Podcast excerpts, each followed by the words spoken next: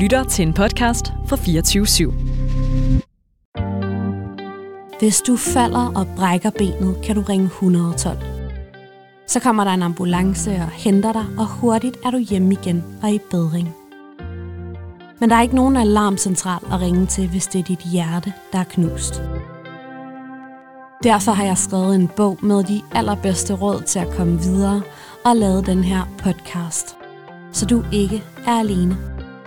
En slags kærlighedsambulance, hvor jeg hver uge inviterer en gæst ind, der har fået knust sit hjerte, men er kommet ud på den anden side og er klar til at fortælle, hvordan de gjorde. Mit navn er Maria Jensel. Du lytter til 112 for knuste hjerter. Velkommen til.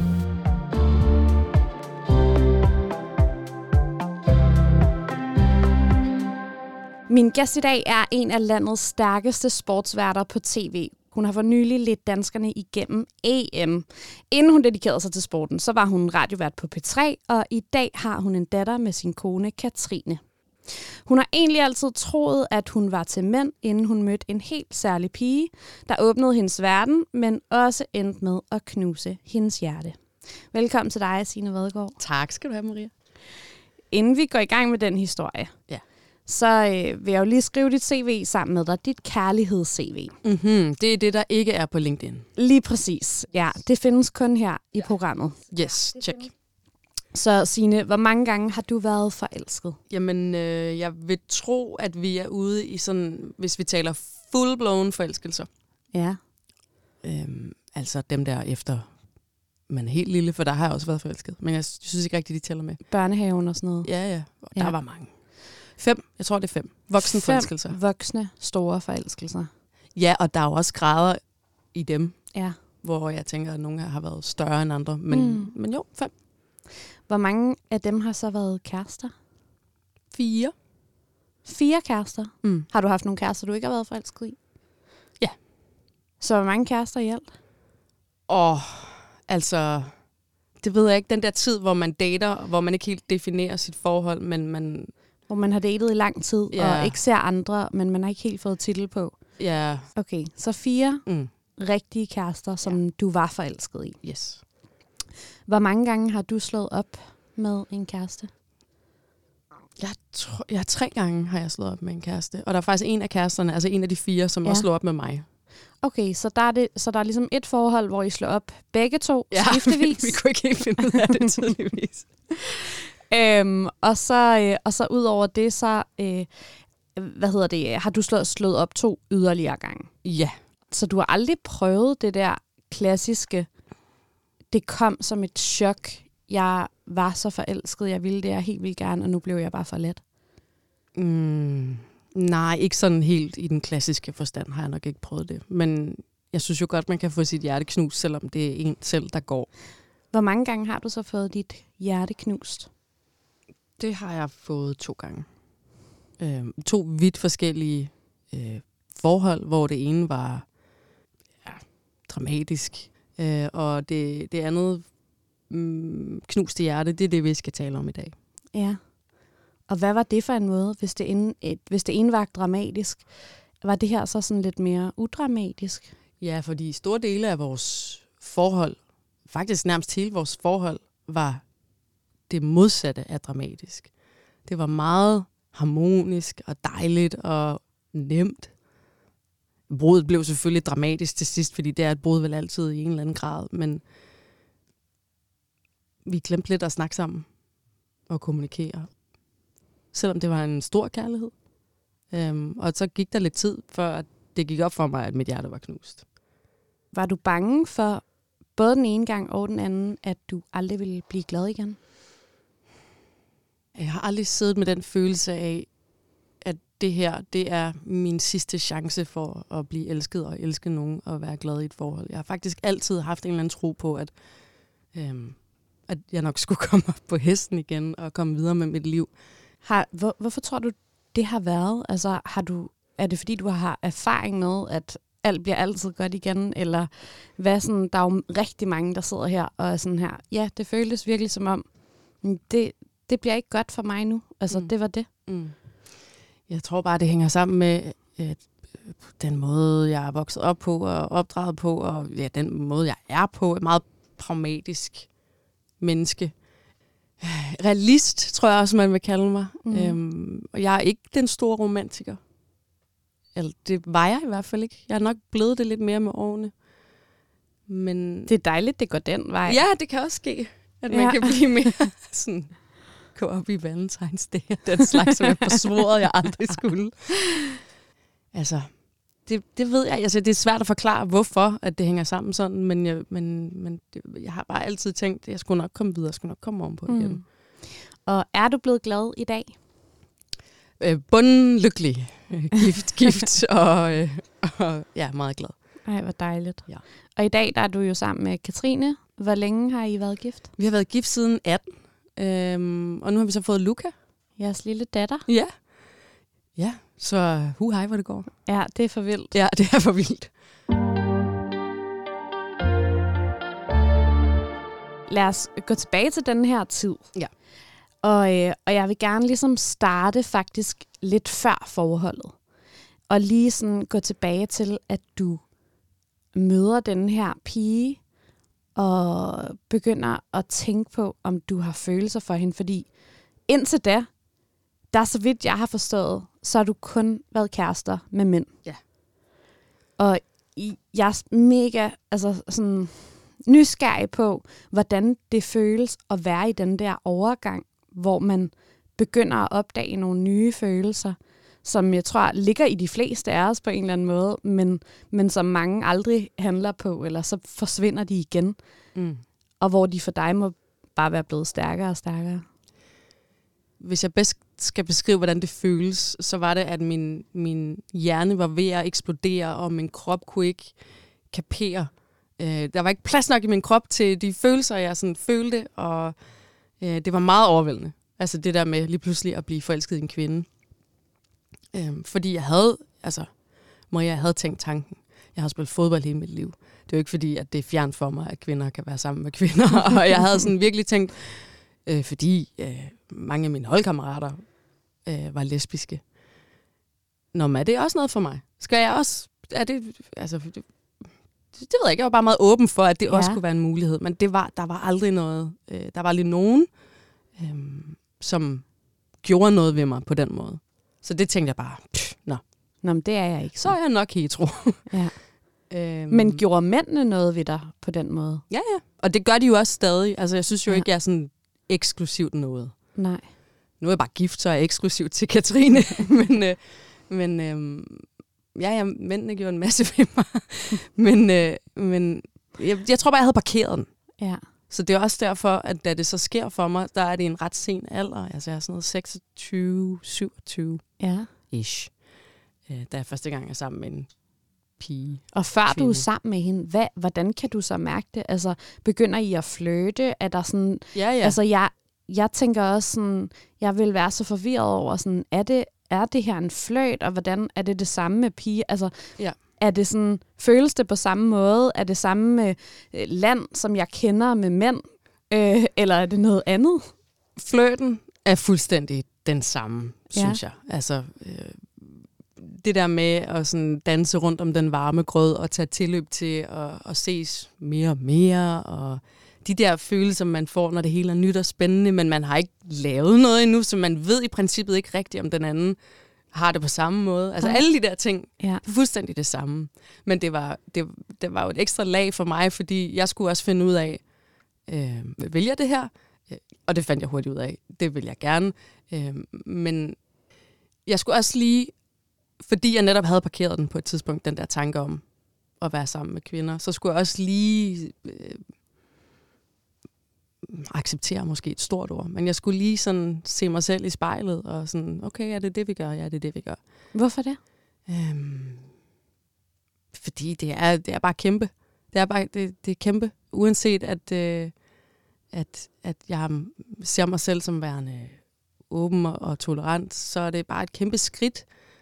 En ting er at, at se andre og acceptere dem fuldt ud som, altså, de er jo bare mennesker. Vi er jo bare mennesker, ikke også? Mm. Men, men når du selv står i det, så skal du lige øh, have dig selv med på en eller anden måde. Det er bare, det, det er jo, følelserne er de samme, men, men der er meget omkringliggende, som, som er noget andet. Altså var det sådan nogle overvejelser omkring, hvad vil andre tænke?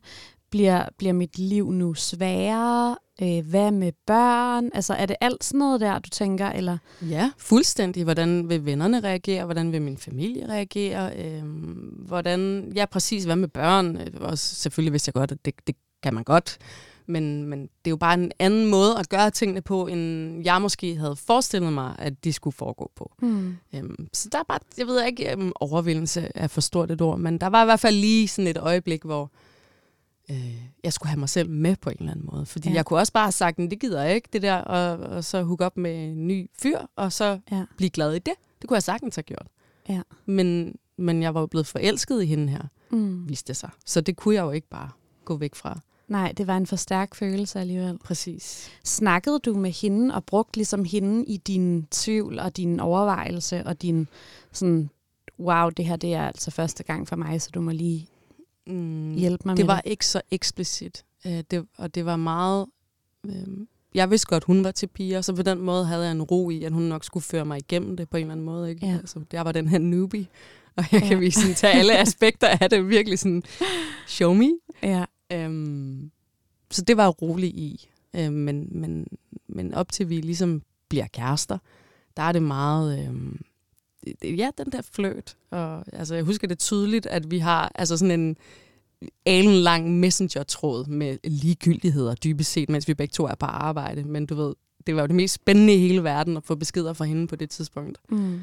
Øhm, ja, altså helt klassisk ja. øh, flytte, flytte. Og jeg husker første gang, vi holder i hånden. Det var en magisk følelse. Det var sådan på bagsædet af en taxa. Og jeg var faktisk sådan, apropos de der tanker, man kan have om, sådan nu finder jeg sammen med en kvinde. Jeg var lidt nervøs, fordi jeg har hørt historier om øh, homoseksuelle par øh, og taxachauffører, eller whatever det måtte være, som ikke ja. har været så fede. Sådan noget diskriminationshistorie. Så den sad lidt i baghovedet på mig, men det skulle ikke stoppe mig. Og sådan tror jeg, det har været i meget øh, af vores forhold, og generelt, når jeg er sammen med kvinder, at øh, jeg ved godt, at der sker ting, men det skal ikke stoppe mig. Jeg, skal, jeg vil gerne leve mit liv. Altså, jeg, jeg tror, at jeg personligt, og det kan, jo sagtens være, at du ikke øh, havde samme frygt, men jeg vil, jeg vil nok tænke, lidt ligesom da jeg var teenager og skulle være sammen med en dreng for første gang, mm. og have det sådan, kan jeg overhovedet finde ud af det her? Det kunne jeg heller ikke. Altså også seksuelt og sådan noget, ikke? Ikke finde ud af det. altså, jeg var enormt interesseret i at lære, men jeg kunne ja. ikke finde ud af det. Jeg er meget taknemmelig for uh, den tålmodighed, der kom min vej. Det er jo den der teenage-energi, ikke? Ja, af sådan, hvordan rører man... Ja, man er jo bare ny, altså det er jo helt ved nyt. denne her krop, Præcis. og hvad, hvad er dejligt for dig? Og... Ja. Og det kan man jo sige, det er jo individuelt, uanset mm. køn, hvad der er dejligt for folk. Det er jo forskelligt. Ja. Men jeg tænker alligevel, at man har nogle tricks, når man ligesom har været sammen med en række mænd, mm. som er sådan, det kan de fleste være med på. Ja. Og der er man helt grøn, ja. når, man, jo, jo. når man starter forfra med et nyt køn. Jo, men det er sandt, og jeg var meget, øh, uden det bliver for eksplicit, den der tog imod ja. En masse kærlighed ja. til at starte med, før jeg ligesom kunne finde ud af. Før du kastede dig ud ja, præcis. I, øh, i, i den verden. Ja. Ja, ej, men det, øh, det kan jeg bare i hvert fald virkelig forestille mig, at jeg selv vil være, altså sådan komme ind sådan helt selvtillidsløs, som mm. man jo ikke gør på samme måde, når man har været sammen med en masse andre. Jamen, der er masser skridt op til selve akten, ja. når det er sex, vi taler om, ja. som er det samme, som er øh, hold, i, hold i hånd, altså, og inden det er fløte, hold i ja. hånd, øh, sådan berøring og kys. Altså, ja. det er jo det eneste forskel er, at det er kys, hvor der ikke er skægstube. Ja. Øhm, så det bløder. Men ellers så er det jo, altså, alle de der ting, fuldstændig identisk. Ifølge forskning fra Statens Serum Institut og Aarhus Universitet synes ca. 60% af de danskere, der er i et parforhold, at der er ubalance i forhold til, hvem der har mest eller oftest lyst til sex. Og i forhold til orgasmer bliver langt flere homoseksuelle end biseksuelle kvinder seksuelt tilfredsstillet, sammenlignet med de heteroseksuelle kvinder. Homo, bi og heteroseksuelle mænd er lige tilfredsstillet orgasme-wise. Det er det, man kalder orgasmekløften. Så bliver I kærester. Altså, er det hende, der spørger, eller øh, når hun har sådan lidt mere bukserne på end dig? Eller? Jeg tror bare, vi endte med at hænge altså, sådan ud hele tiden. Ja. Så jeg, altså, jeg kan ikke huske, der var sådan en talesættelse. Er vi så kærester nu, eller vil du være min kæreste, eller hvordan man nu kan finde ud af det. Men det var i hvert fald tydeligt for os begge to ret hurtigt, at det her var fedt, og at vi ikke havde lyst til at se andre, og vi var også hurtigt ude at rejse sammen. Og på det tidspunkt har jeg jo ikke sagt noget til mine, og måske venner, men min familie var det bare en meget ny veninde, jeg skulle ud og rejse med. øh, og det tror jeg da også, de synes var lidt mærkeligt. Og så da jeg fortalte dem det, så gav det hele jo meget mere mening. Ja, hvordan så folk sig imod det, når du havde været sådan lige, i hvert fald lige overvejet, hvordan det, det ville blive taget imod? Jamen altså, mine venner var, ja, det var også derfor, de er mine venner, kæmpe cool. Ja. Altså, det var nærmest et non-issue.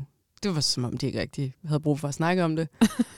havde du brug for at snakke om ja, det? jeg havde nok lidt mere brug for at snakke om det, end de havde. øhm, på den gode måde. Og min familie, øhm, det var også en større ting at fortælle det til sin familie på en eller anden måde. Ja. Fordi der er jo sådan indbygget, når jeg har hørt fra andre, og hvad man ellers har set i serier og film og sådan noget, der kan, der kan godt være en indbygget frygt for, at det ikke bliver taget vel imod. Ja. Det, er jo- det er jo desværre stadig en ting i dag, men, øh, men det blev taget så fint imod. Øh, så det var bare sådan en sten, der faldt fra hjertet, og, og så kunne jeg ånde ud Ja. og fortælle, hvor, hvor vildt forelsket jeg var, og, og de var lige så interesserede i at høre om, hvem hun var, som havde det været en fyr. Hvordan er jeres forhold så? Det er mega fedt.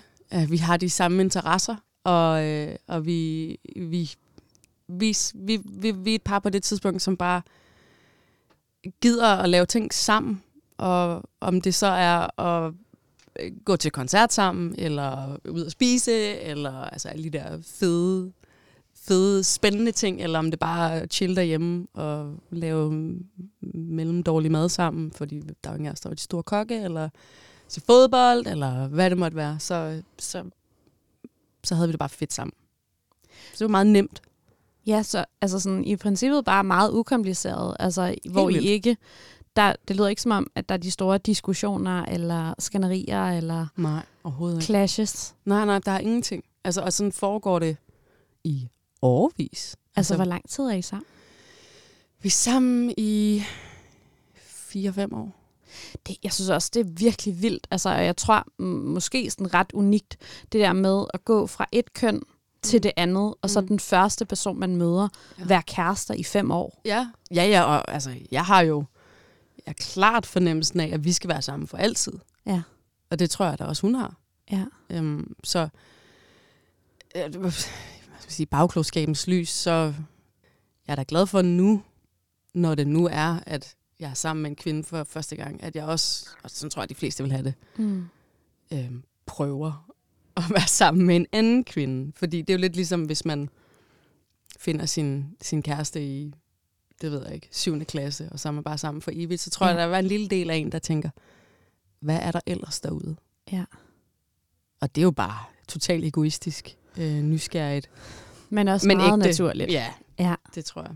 Ja, og på den måde er der jo alligevel sådan lidt forskel på køn, altså for dig, fordi det er jo ikke fordi, du føler sådan, nej, men jeg har jo været sammen med de her øh, mænd, alle, øh, alle dem, jeg nu har lyst til, og så, og så er hun bare ligesom endnu et menneske i rækken. Mm. Altså så laver du alligevel en opdeling, som er sådan, men jeg har kun været sammen med én kvinde.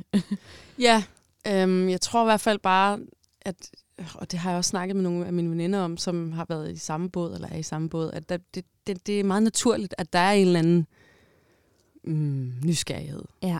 Og altså, ja, ja, den kan man jo blive ved med at have, fordi altså, der er altid et nyt menneske, der står og venter, hvis det er det, man vil.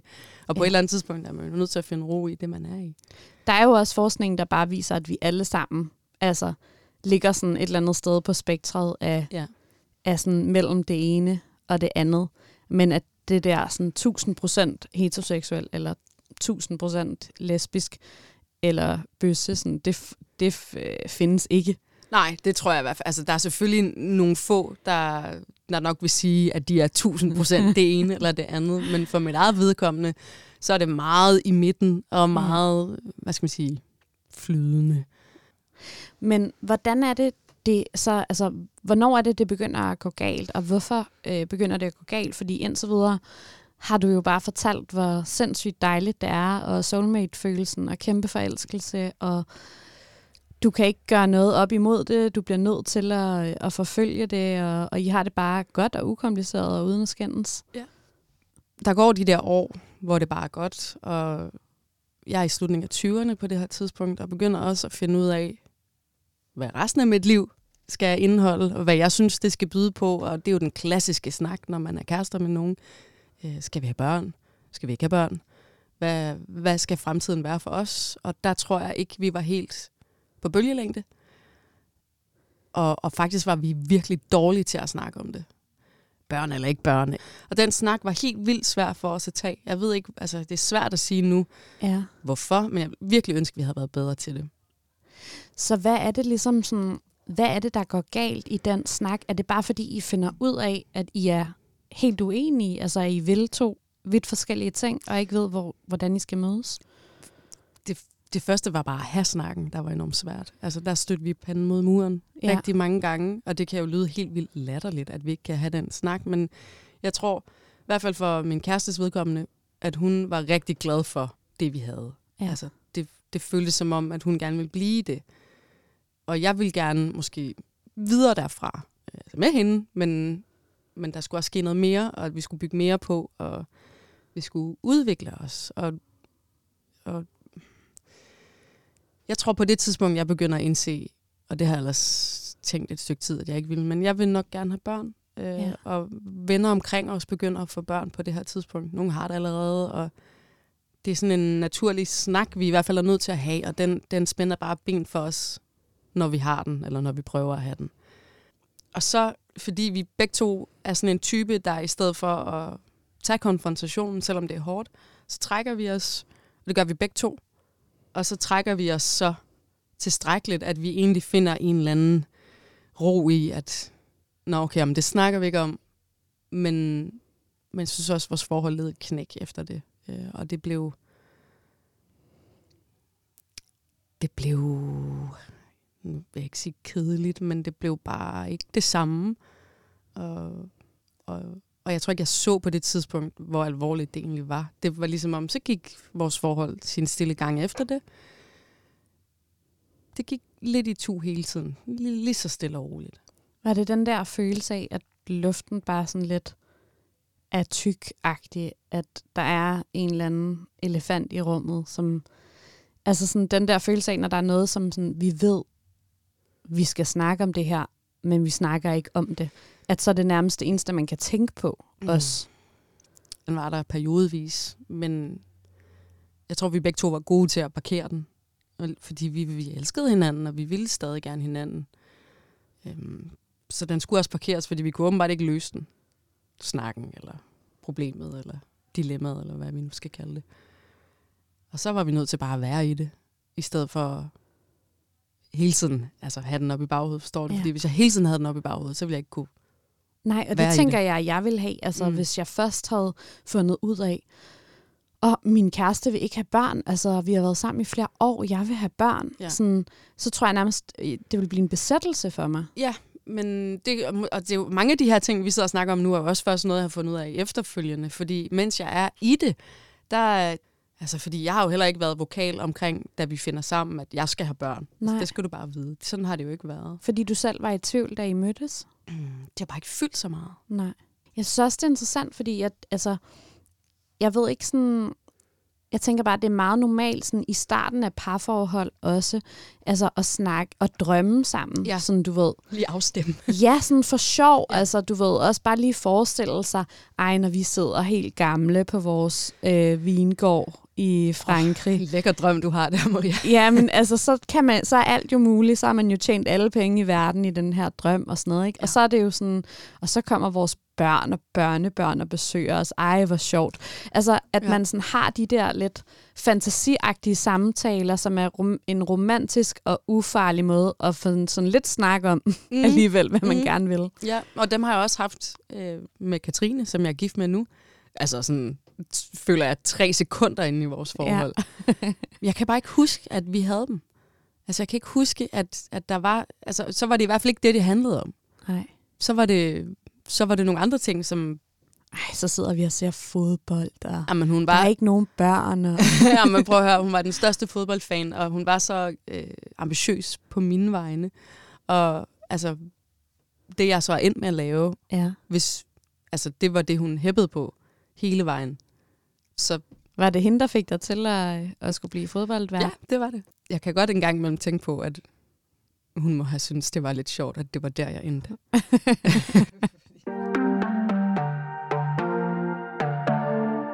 I er i den her situation, hvor I har prøvet at tage den her snak nogle gange. Det bliver for øh, mærkeligt hver gang. I kan ikke rigtig mødes. Mm.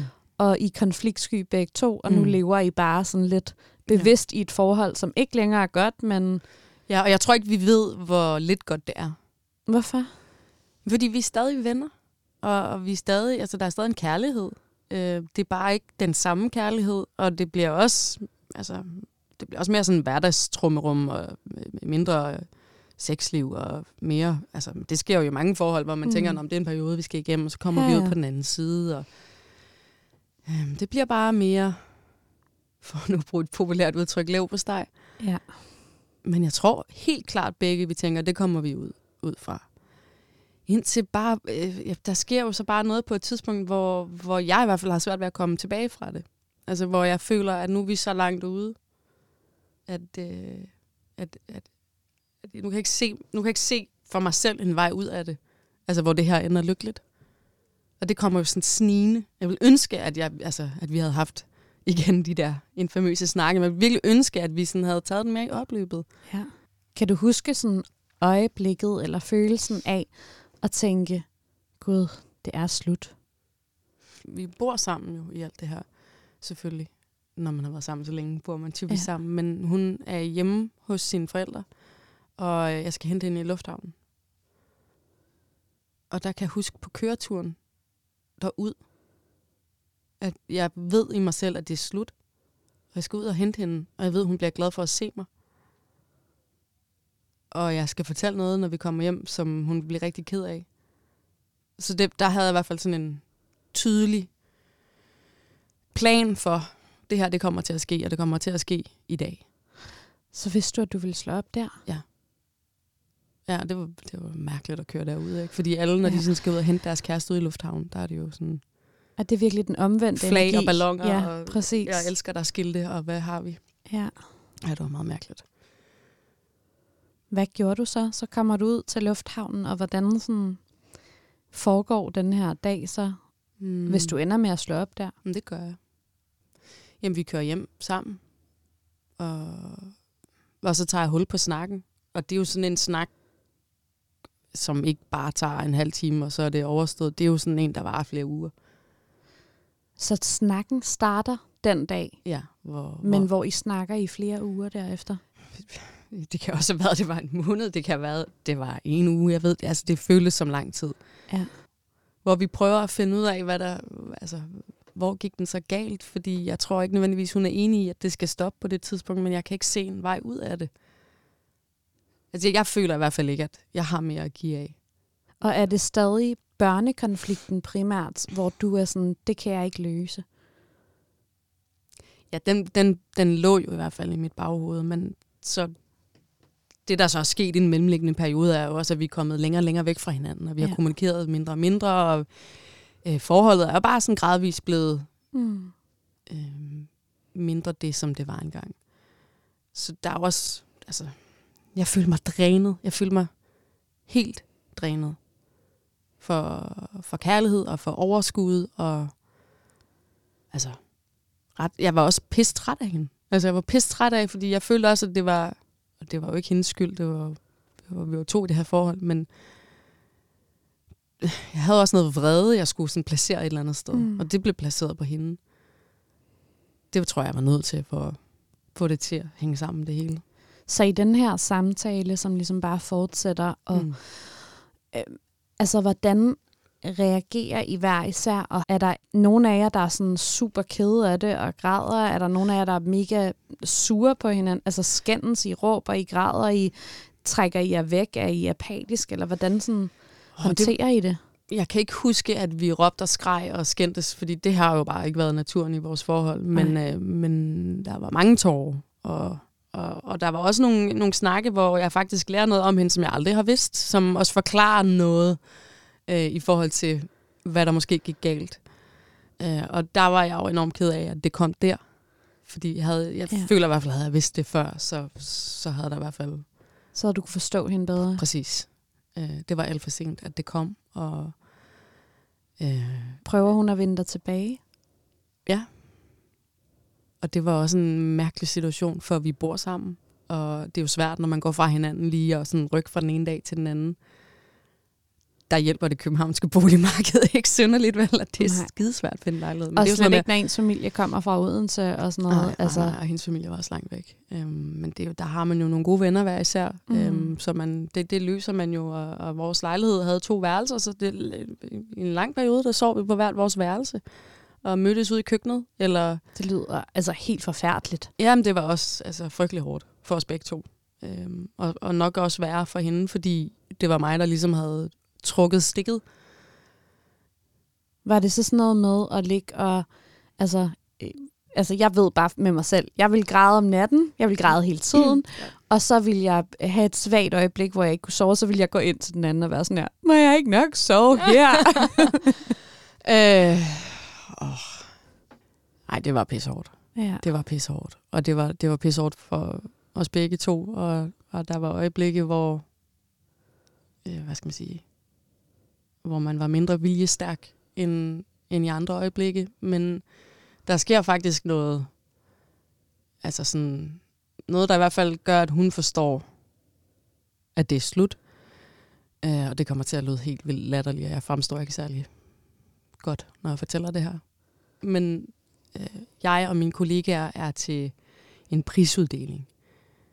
Øh, vi er til Zulu Awards. Jeg laver Godmorgen Betræ på det her tidspunkt. Mm.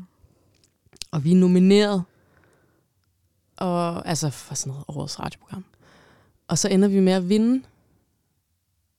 Og det er jo sådan en aften, hvor i hvert fald for mit vedkommende, jeg var i dyb, dyb sorg på det her tidspunkt. Og her er jeg ude med kollegaerne, og jeg havde bare brug for at slå alt fra. Så jeg drak mig jo altså kæmpe i hegnet. Og havde en altså, voldsom fest. Jeg rendte rundt med den der skide pris hele aftenen, og var helt hjernedød latterlig sikkert. Øh, Men jeg sender en sms til en af mine gode venner, lige så snart vi har vundet den. Øh, vi vandt. Og det er jo ikke sådan noget, der bliver øh, sendt live, så det er ikke noget, man kan se, mens det sker. Det bliver først sendt senere. Men jeg sender den her sms ud med, at vi vandt. Øh, og det ligger han så på sin Insta-story, tror ja. Jeg det var. Og der ser min ekskæreste det. Som du stadig bor med. Så ja. Og jeg tror, det går op for hende i det øjeblik, at det, at jeg ikke skriver til hende, at vi vandt, fordi hun har været en del af det hele. Altså sådan, hvad skal ja. man sige? Hun, hun har været min største fan i alt, hvad jeg har lavet. Mm. Og jeg har ikke lyst til eller brug for at delagtiggøre hende i, at vi vandt. Det har hun i hvert fald sagt efterfølgende. Der gik det op for hende, at det var slut. Ja, det er også hardcore. Ja, det er hardcore. Hvis du føler, at tiden går, alle finder deres store kærlighed, og imens er du bare den eneste tilbage, der ikke lige er der endnu, så er det heldigvis ikke rigtigt. Danskerne finder senere og senere sammen med den person, de vil giftes med. Flere og flere er singler, og i 2012 var den ældste brud 92 år. Det er aldrig for sent at finde kærligheden. Og indtil du finder den, så skal du bare huske på, at alt bliver godt igen. Hvornår er det så endegyldigt slut? Altså, hvornår flytter du ud, eller hun gør, Hun og ligesom ud. siger farvel? Ja, hun flytter ud. Øh, ja, ja, hun finder en lejlighed. Der går et par måneder. Oh, det er virkelig lang tid at bo med sin ekskæreste. Hvordan har I kunne holde det ud? Det var også svært. det var pisse svært. Øh, og, og så ser vi ikke hinanden mere. Sindssygt, så det har været sådan helt øh, clean cut. Ja. Altså efter du flyttede ud, Mm. eller efter I flyttede fra hinanden. Jamen, det tror jeg, vi begge to havde brug for, fordi øh, det, det var et forhold, hvor vi troede, vi skulle være sammen for evigt, og, Ja. og vi sluttede ikke godt. Det, er- det, det er svært at være venner efter det. Altså, vi taler jo om sådan her i podcasten og i den bog, jeg har så skrevet om sådan faserne i kærestesorg, som at først så er der chokfasen, hvor man lidt benægter, hvad det er, der er ske, sket, og ikke helt forstår det. Øh, og så er der sorgfasen, hvor man bare er helt vildt ked af det. Og så er der bearbejdelse, hvor man begynder lidt at tænke over, hvad var det, der gik galt? Hvad vil jeg måske gerne have næste gang? Hvor skal jeg hen? Hvad kan jeg lære? Øh, og så er der til sidst styrkefasen, hvor man er sådan, okay, nu er jeg faktisk et godt sted, og det skal nok blive godt igen. Mm. Hvordan vil du beskrive din kærestesovsproces herefter? For en del af din kærestesovsproces har jo været i den lejlighed, hvor I Ja. boede sammen. Ja, ja, den, og den var jo, man kan sige, undervejs Ja. i forholdet. Ja. Starter den der kærestesorgsproces. I hvert fald, når du sådan, tager mig igennem faserne, så ja. kan jeg i hvert fald rente, okay, den havde jeg, mens vi var sammen. ja. Hvordan øh, vil du prøve sådan at placere dem lidt? Ja, Hvad for nogen du fø- føler, du var igennem, og om du var igennem noget helt andet? Hmm. Altså, det, da det slutter, og vi også fysisk rykker fra hinanden, det, det tror jeg er sandt for både hende og jeg, der, var, der havde vi brug for øh, dybest set komme ud og være sammen med nogle andre mennesker. Og altså drukne vores sorger, som vi begge to var dybt i. Det pudsige af det hele er, at det menneske, hun møder, tror jeg, som det første, efter vi sluttede, er hun sammen med i dag og har barn med. Nej, hvor vildt. Ja. Også meget fint på en eller anden måde. Ja, helt vildt, fordi så giver det også sådan lidt mening, Ja. at det blev nødt til at slutte der, fordi tænk, hvis de hvis hun havde haft en kæreste, da hun mødte den her person, ikke? Mm. Jo. Det, sådan gik det ikke for mig. Jeg, jeg øh, så nogle forskellige, og, og blev også kærester med, med en af dem, jeg så. En pige eller en dreng? Jeg blev kærester med en pige efter. Øhm, ja, men der må jeg nok også erkende, at jeg ikke helt var et sted, hvor jeg var klar til det. Det troede jeg, at jeg var. Øhm, og det var, det var hende og jeg, der gik fra hinanden Ja. begge to ja. i, af forskellige omgange. Så, så sådan, hvis vi siger, den kærestesorg, som du var i, inden du overhovedet slog op, da du gik og overvejede det, var det ligesom sådan din sovefase-agtig, hvor du bare var ked af det, eller hvordan, sådan, hvordan havde du det i, i de her forskellige tider før, og så imens I boede sammen, og så selvfølgelig efter? jeg var ked af det undervejs i forhold der i slutningen. Øhm, og og så, så, så tror jeg, jeg slukker for en knap, som hedder det forhold. Og kaster mig hovedkuls ud i andre ting og andre mennesker. Øh, og, og der er jeg ikke ked af det, føler jeg på det tidspunkt. Der er jeg øh, festlig og udad til glad i hvert fald. Men jeg kan se nu på den anden side af det hele, at øh, altså, jeg var jo, jamen jeg var alt for hurtig videre. Altså også i et forhold. Jeg var alt for hurtig videre i et forhold. Og bearbejdningen, den, den, den startede sådan, hvad skal man sige, da jeg er over i det andet forhold. Der begynder jeg at, at bearbejde mm, det, som jeg havde været i i mange år. Og, og det sker jo sådan lidt for åben skærm, må jeg lige vil sige. Altså det, det, det kan min nye jo også følge lidt med i, og det har jo ikke været fedt. Hvordan, hvordan gør du det? Jeg tror, jeg begynder sådan at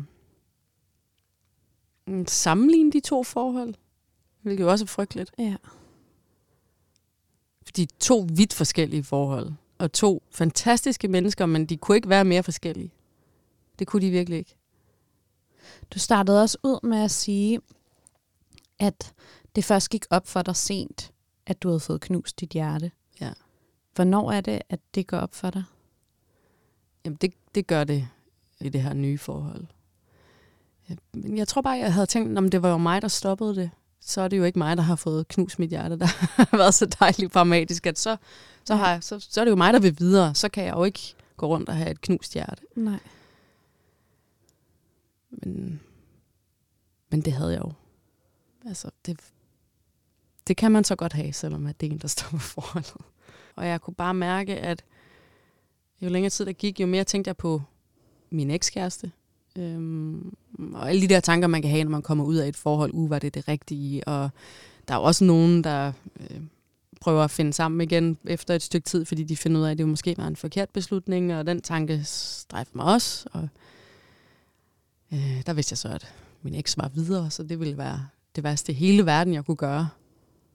At komme og være en idiot og sige, Ja. ah, her er jeg. Så du holdt dig tilbage fra det? Det gjorde jeg.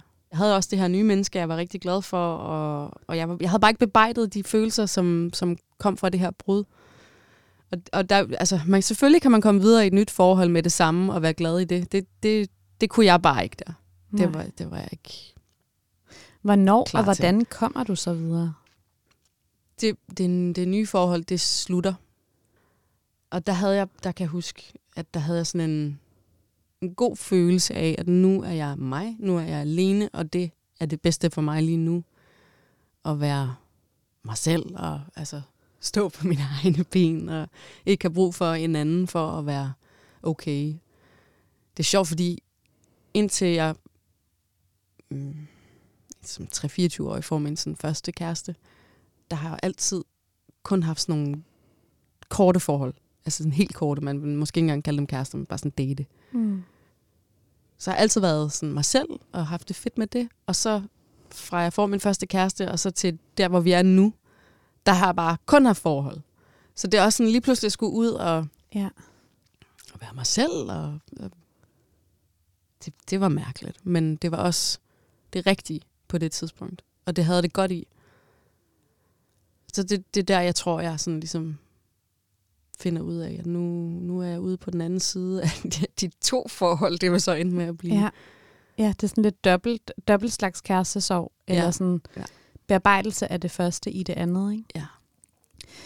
Jeg, jeg tænker i forhold til sådan hele det her med øh, at få en kæreste af det andet køn for første gang, Mm. at da I går fra hinanden, Mm. hvad er sådan dine tanker og følelser omkring, var det en engangsting, det her? Øh, skal jeg nu, bliver jeg nu bare kærester med mænd igen? Mm. Var det kun hende, jeg blev forelsket i, eller Ja, det er tror det jeg. piger generelt? Jeg troede, at det var hende, og så ikke andre kvinder. Ja. Fordi jeg jo netop kun havde været sammen med mænd indtil, og jeg havde ikke haft sådan en øh, åbenbaring, mens jeg var sammen med hende. Nå, kvinder! Nej. det er det eneste, der du og det andet har været en løgn, og altså sådan havde det ikke. Så jeg tror egentlig, at jeg troede, at det var hende, det var mennesket, jeg var forelsket i, og det handlede ikke om køn.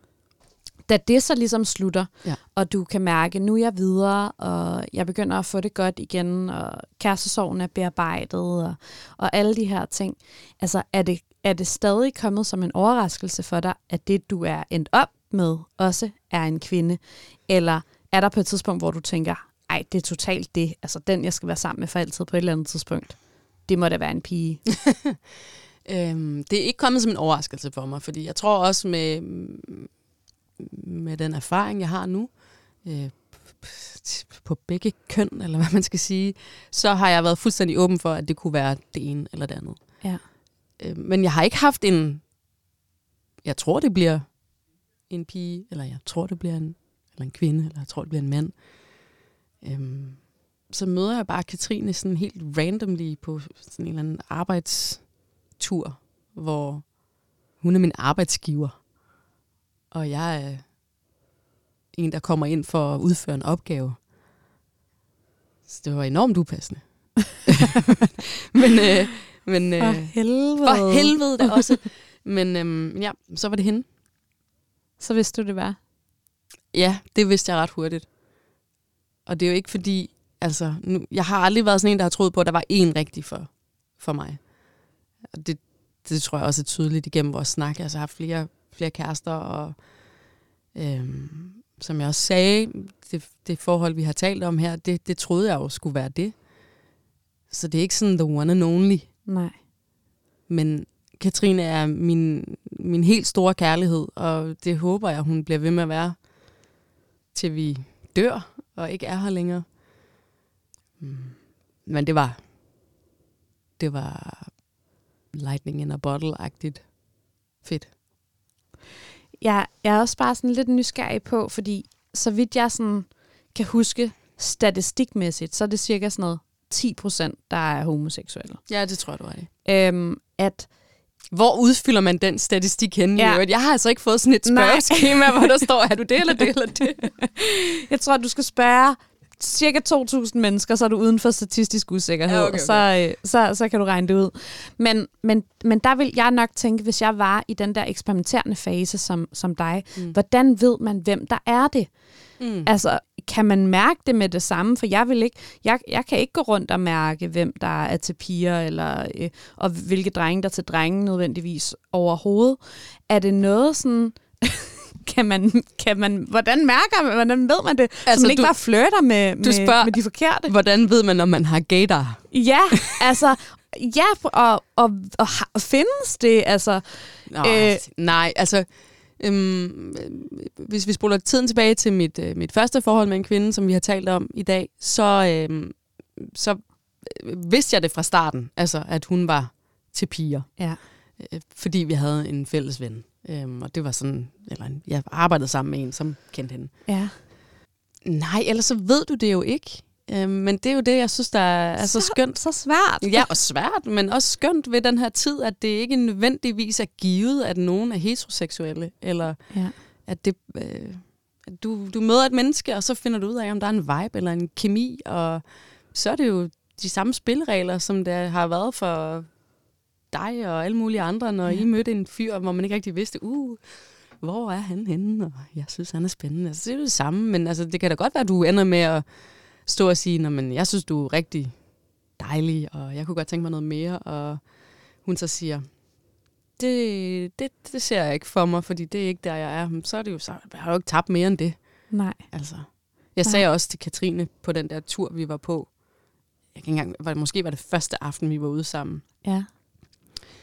Der, der sagde jeg sådan ordret til hende, at jeg synes, hun var rigtig spændende, og om hun var åben for at blive charmeret af mig. Kan jeg huske, jeg spurgte hende om. Så det var ligesom min, Det min måde. Nej, det var virkelig gammeldags, men altså, min måde lige at stikke en finger i jorden. Ja. Fordi, altså en ting er, der var det der arbejdsforhold, Ja. men, men så kunne hun nemt sige nej, og så ville jeg også være okay. ja. Så havde jeg gjort, hvad jeg kunne. Hvad og ikke, sagde hun så? tror, hun blev paf, og så kyssede hun mig senere. så det var hun. Det, men det er blevet enormt tilhænger af, bare at sige tingene, i stedet for at gå rundt om den varme grød i flere måneder. Ja. Som der selvfølgelig også skal noget, være noget spændende i, men Ej, det, det, sådan tror jeg også, jeg vil have det. Ja. Altså, øh, hvis jeg stod i den situation. Jeg synes, det er svært i forvejen, altså datingmarkedet, og, f- og du ved, finde ud af, hvad der er hvad, og hvem der vil hvad, og sådan noget. Men ligesom også at skulle ramme Ja. 10 procent. altså sådan, Ja, men altså så i dag, så har vi jo Facebook og Instagram og Snapchat og TikTok ja. og alt muligt andet, der er yngre, end jeg har forstand på. Men der kan du lære rigtig meget om mennesker. Altså, så det, mm. jeg, sådan, det, det mystiske, det, det bliver mindre og mindre. Altså, spørg. Sig, hvad du, hvad du føler.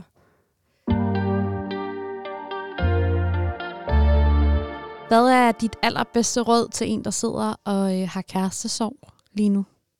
Altså for det første, så føler jeg med dig, for det er fandme ikke sjovt. Hold nu op. Det, kan- det er jo alt omsluttende. Ja. Altså, den måde, som... Altså, min erfaring er, at uanset at man ikke kan se en vej ud af det, så kommer man ud af det. Og det kan så være af omveje, eller det kan være, at man, man er god til at være i det, og føle de ting, der skal føles, og bearbejde det. Det ville jeg jo ønske, at jeg havde kunne have gjort. Øhm, men jeg tror bare, det der med at vide, at der kommer et liv igen, og du kommer til at blive glad igen, og du kommer til at elske igen, for det gør du. Der er jo ikke nogen, der har kærestesorg i 80 år. Altså, der er jo ikke nogen, der har kærestesorg et helt liv. Det kan, godt være, det kan jo godt være en gang, når jeg bliver 90, at jeg kommer til at tænke tilbage på det der forhold, vi har siddet og snakket om. Men så bliver det med glæde over, at vi havde hinanden i den periode, og at vi nåede at elske hinanden, og var noget for hinanden. Altså, det, det bliver med taknemmelighed. Og vi er videre begge to. Det er jo også, der har vi jo et eksempel på, at det skal nok blive godt igen. For jeg tror, at, at begge, vi begge to havde det sådan, at vores verden den styrtede i grus, da det ikke skulle være. Altså det tror jeg også er et råd. Det er jo sådan, når man er i forholdet. Ja. Bliv bedre til at snakke sammen. Ja, så øh, det forebyggende råd er at kommunikere, og øh, når du så er i kærestesorgen, så vid, at det går over, selvom det føles som om, det aldrig gør. Det må være, det må være ordene. Cirka 30 procent af danskerne er singler, og ifølge forskning fra Statens Serum Institut og Aarhus Universitet ville cirka 70 procent af dem ønske, at de havde en kæreste. Der er generelt flere single kvinder end mænd i Danmark, og blandt homoseksuelle og biseksuelle mænd og kvinder er der flere, der er singler end blandt de heteroseksuelle.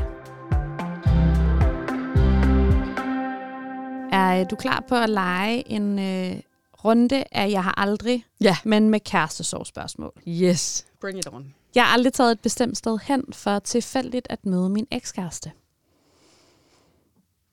Nej, det har jeg ikke. Du har ikke vidst sådan, ej, hun, han er nok på den her klub eller til den her fødselsdag. Nej, fordi jeg har egentlig helst, når, når vi er ekskærester, så helst ikke vil se dem. Så helst vil væk fra dem. Jeg har ikke haft sådan en, jeg må bare se dem. Du, du har ikke haft sådan en, jeg, jeg skal tage noget virkelig flot tøj på, og så skal jeg stå der og ligne en milliard. Jo, det vil jeg jo gerne. Og de gange, jeg har mødt mine ekskærester, der har jeg vidst, at vi ligesom skulle ses, fordi det har været nogle venner, fælles Mm. venner, der har inviteret. Og så vil man jo gerne tage sig ud fra sin bedste side, helt klart. Men jeg har ikke sådan opsøgt det. Nej. Jeg har aldrig læst min ekskærestes beskeder. Mm, Nej, altså jeg har prøvet, at en ekskæreste har læst mine beskeder, og det er noget af det mest grænseoverskridende, jeg nogensinde har prøvet. Så der vil jeg helst ikke øh, stå på den anden side og være den, der gør det. Øh, var der noget at komme efter så der i den situation? Ja. Nå, så der, øh, så, så, så må det da også have været grænseoverskridende for hende at læse den. Nå, når man prøver at høre, det, det var det her forhold, hvor det var sådan on and off. Ja. Øhm, og mm, jeg ved ikke, om jeg vil sige, at vi var kærester på det tidspunkt, hvor hun læser i min telefon og finder en besked, som hun ikke bliver glad for at se. Det er en snak.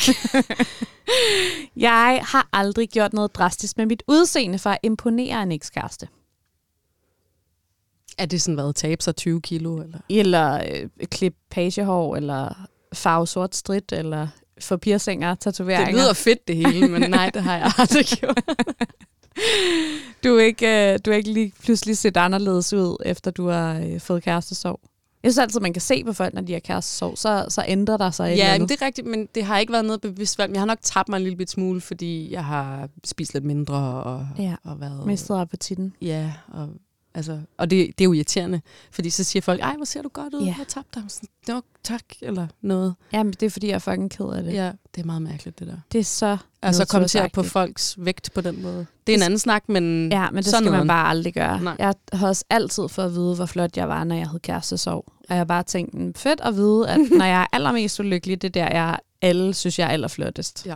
Super. Ja, tak for det. Jeg har aldrig lagt ting på sociale medier, kun for at min ekskæreste skulle se dem. Mm. Sådan nogle skjulte beskeder-agtige. Åh, det har jeg nok gjort. Jeg er jo bare menneske, ligesom alle andre. Har det så været sådan noget, se hvor flot jeg er her, eller se hvor fedt min karriere kører? Øh, nej, det er nok se, hvor flot jeg er her. Nu har jeg Ja. tabt mig en hel masse. Kærestesorg. Se lige mig. Sidder nede i kødbyen. Jeg har aldrig tilgivet utroskab. Jeg tror ikke, at en kæreste, ekskæreste har været mig utro. Tror du, du ville kunne tilgive det, hvis det skete for dig? Altså, for 10 år siden havde jeg sagt nej. Ja. Aldrig i livet. Og jeg ville blive bundulykkelig, men jeg tror, vi kan komme videre fra mange flere ting, end vi tror, vi kan. Hvis, hvis man er i det, det rigtige forhold. Det lyder mærkeligt at sige, fordi er det det rigtige forhold, Ja. ja. hvis den ene er utro. Men øhm, det håber jeg aldrig, jeg skal tage stilling til. Men, øh, men jeg er nok ikke helt så sort-hvid på det, som jeg har været. Nej, det er ikke sådan 1000% dealbreaker, øh, hvor der bare... Jamen, jeg vil jo sige, det er en dealbreaker. Ja. Nu, det vil jeg da sige nu, Mm. men hvem ved så, hvis jeg står i det, Ja. om vi kan komme videre fra det. Det kan da godt være, at vi kan det. Det synes jeg da... Altså, det vil jeg da håbe, at vi kunne, fordi... Jeg har i hvert fald haft oplevelsen helt konkret af at have troet, at jeg aldrig nogensinde ville kunne tilgive utroskab, og have gjort det meget klart og altid sagt det, Mm. og så øh, opleve utroskab, og så kunne mærke i sekundet, jeg fik det at vide, at jeg stadig gerne ville være sammen. Ja, ja there you go. ja. Og men det er jo ikke, fordi det nødvendigvis er et tegn på, at man ikke er stærk, fordi man tilgiver utroskab. Og det tror Nej. jeg, der er mange, der sådan ser på det på Mm. den måde.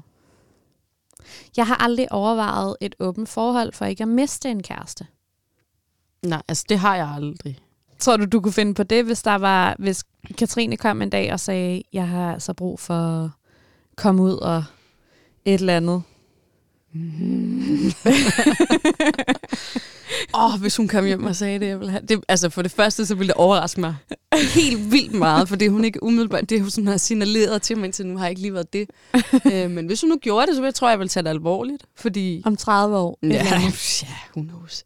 Hvis det var det, der skulle til, for så, at beholde hende. Så, tager, så vil jeg tage strækken ja. i hvert fald. Nu skal vi øh, selvfølgelig også nå at hjælpe nogle lyttere, ja. som sidder med kærestesorg lige nu. Ja. Så jeg finder lige et par spørgsmål frem.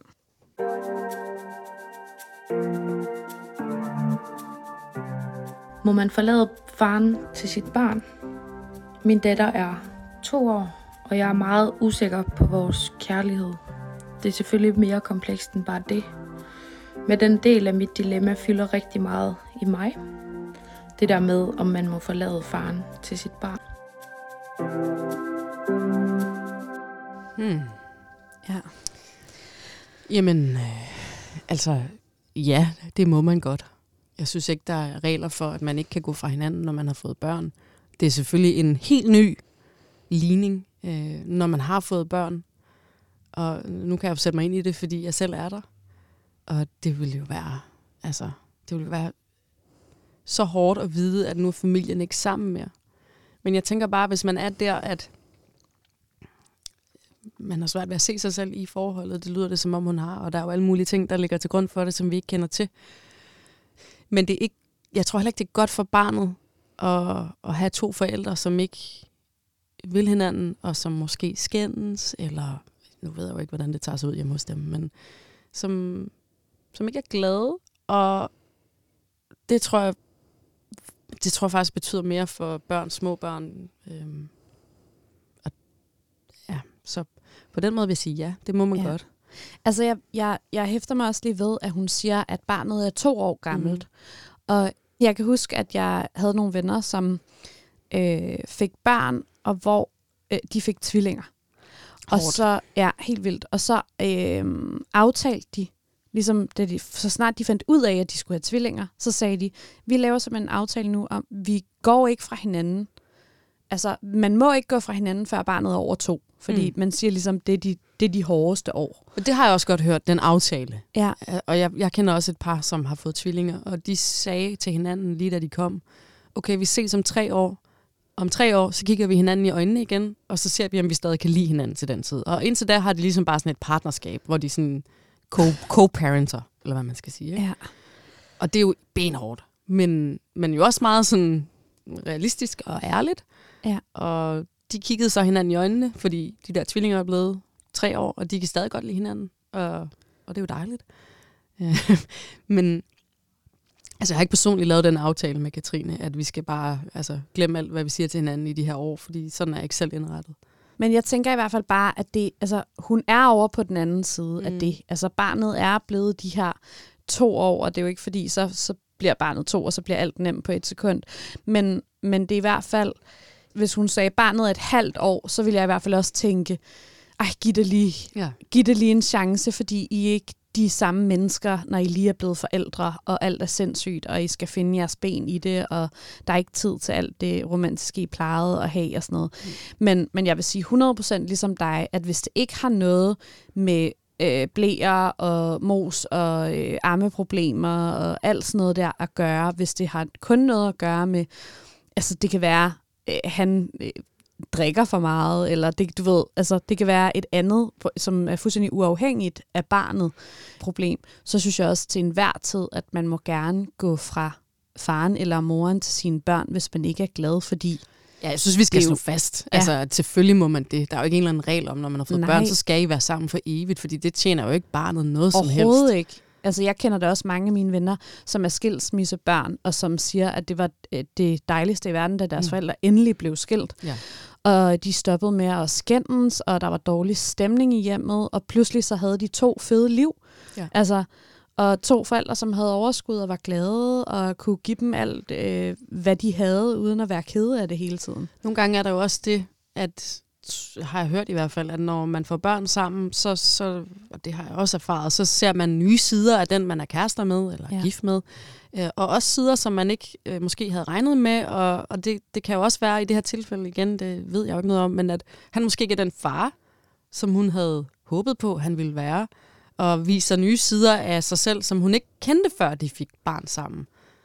Og det er jo, åh, det må være også, altså det må være hårdt, ikke? Hvis, Ja. ja. hvis man lige pludselig ikke er de forældre sammen, som man havde regnet med, man skulle være. Hmm. Der kan være alle mulige ting i det jo, men altså, tyk fed streg under, det må du godt. Ja.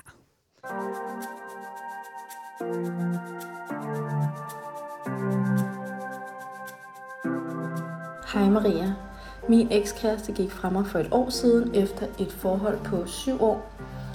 Jeg har nu mødt verdens sødeste mand, og selvom at jeg ikke er i tvivl om, at jeg nyder at tilbringe tid med ham, og jeg holder af ham, så kan jeg også mærke, at det er rigtig svært for mig at åbne op, grundet det her brud, jeg har været igennem.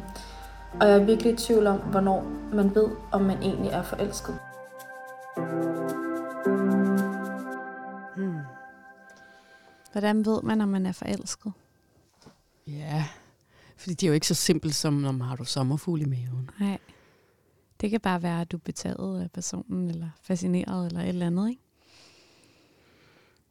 Jeg tror, jeg sagde indledningsvis, at det også er meget forskelligt. De der forelskelser, jeg personligt har haft, Ja. de har også været sådan af forskellige grader. Altså, det er jo ikke, fordi jeg skal nok græde på, hvor meget jeg har været forelsket i et menneske, men de har bare været forskellige forhold. Og jeg har elsket dem på forskellige måder, hvis det giver mening. Og det, øh, men det, uh, det er svært at svare på, hvornår ved man, at man er forelsket. Øh, det lyder som om, hun har fundet en mand nu, som er god ved hende, og som er rigtig sød og rar. Men det lyder måske også som om, at det ikke er sådan... Øh, at der ikke er, det lyder ikke som om, at der sådan er ild og Nej. Altså, jeg, og, Altså jeg tror, at min egen personlige erfaring, der, der har jeg i hvert fald aldrig været i tvivl, hvis jeg har været forelsket. Mm. Altså jeg har aldrig tænkt, er, er jeg mund forelsket? nej. Altså jeg har tænkt sådan, hvordan kontrollerer jeg den her fuldstændig sindssyge øh, følelse, som jeg på ingen måde har styr på, og som gør, gør mig vanvittig. Ja, men det kan være, altså efter et år, hvor hun har været single og garanteret har haft øh, kæmpe hjertesorg, ikke? Jo. fordi syv år med et menneske. Ja. Og så har hun mødt den her, som lyder til gerne vil hende, og som er rigtig sød og rar. Og, og så kan man jo også godt ville noget, fordi det virker som om, det er det rigtige. Mm. Men det er jo ikke sikkert, at det er det rigtige, bare fordi, at han vil dig. Jeg synes også bare, du siger noget vigtigt det der med, at hun lige har været igennem en voldsom hjertesorg, og, øh, og, og at hun jo på en eller anden måde stadig øh, er i gang med at gå igennem det. Fordi der, der kommer jeg også til at tænke på, på min mand, da, øh, da vi mødte hinanden. Der var han også ligesom i hjertesorg. Og jeg tror, at selvom han godt kunne mærke, da han mødte mig, at det var noget særligt, så vidste han også godt, at han havde brændt sig på kærligheden, og mm. han skulle gå varsomt frem, og det var noget, der skulle vokse stille og roligt, for at han ikke blev øh, bange og ked af det, og, og for, alt for forvirret over det, ikke? Og, ja. og stadig kunne gå igennem sin egen proces. Og der tænker jeg også, at det måske også for hende er en god idé at sådan se det som, du behøver ikke være hovedkulsforelsket i det her sekund. Det kan sagtens gå langsomt. Det kan godt ud, være noget, der udvikler sig. Hvis du har det godt med ham, så er det ikke sådan, er det kun rigtigt, hvis jeg er helt vildt forelsket. Bare sådan, så, så bare se ham og nyd det, hvis det føles dejligt, og, og så øh, og, og bearbejde din egen kærestesorgsproces imens. Fortæl måske ham, jeg, øh, jeg går altså og tænker over de her ting. Det er lidt hårdt for mig. Jeg har været igennem noget lidt voldsomt. Øh, jeg håber snart, jeg er videre, men, men altså, Det synes, det skal jeg, du bare vide. Og, det synes jeg er kodeordet. Det vender jo tilbage til det, jeg har været så elendig til i hvert fald tidligere. Sådan det der med at snakke sammen og kommunikere om, hvordan man har det, og hvor man er henne, det er så uendelig vigtigt. Fordi hvis han ved det, Ja. ja. så ved han jo også, hvilke spilregler han har, så at sige. Ikke? jo. Øhm, og, og kan også bedre støtte hende og være der for hende. Ja, for det, det tror jeg da i hvert fald også var noget af det, der gjorde, at det blev nemmere for mig og min mand at forelske os i hinanden, fordi at han ikke gik med sådan en stor, tung hemmelighed, Mm. øh, sådan så at han følte, at jeg ikke rigtig vidste, hvem han var i virkeligheden, eller hvordan han havde det. Ja. Altså, at så snart han fik sagt, jeg er faktisk sindssygt ked af det, og vi kunne snakke om de ting, så kunne han jo også se, når hun kan faktisk godt lide mig også for den her sårbare person, som har noget bagage og sådan noget. Og det kan jo være, at hun vil opleve det samme, at hendes forelskelse pludselig får lov til at vokse, hvis hun åbner sig for ham omkring hendes følelser. Det synes jeg er et kanon godt råd. Og hvis de så ikke gør, så kan hun jo mærke det, altså efter et Så er nogle måneder, orden, et halvt år. Ja, jamen, præcis. Så kan hun jo bare sige, nå, det var sgu ikke det. Ja. Signe Vadegaard, tusind tak, fordi du kom Jamen, og ville tak. tale kærestesorg Det med var, mig. det var hyggeligt Ja, at så tale om dejligt. kærestesorg. det, skal, det skal vi jo alle sammen blive meget bedre til. Ja, det er i hvert fald dejligt nogle gange lige at genbesøge de der store kærligheder, og sådan lige se dem i lidt klarere lys. Fuldstændig. Når man, og også bare, altså nogle gange at sådan zoome lidt ud i det der helikopter skud. og, og se på det, ja, med, med nye øjne, og så kan der være gået et halvt år, eller der kan være gået seks år, eller ti år. Og ja, altså, jo mere jeg sådan ser tilbage på, på mine tidligere forhold, og også løbende selvfølgelig, så lærer jeg af det. Altså, så lærer jeg, hvordan jeg er bedre i det forhold, jeg er i nu. Tusind tak, fordi du kom. Selv tak. Hvis du har et kærestesorgsspørgsmål, du gerne vil have hjælp med her i podcasten, så kan du sende mig en besked på Instagram. Så kan det være, at det er dit spørgsmål, vi tager op i næste uge. Og indtil da, så skal du bare huske, at alt bliver godt igen. Mit navn er Maria Jensel. Du har lyttet til 112 for knuste hjerter. Vi lyttes ved.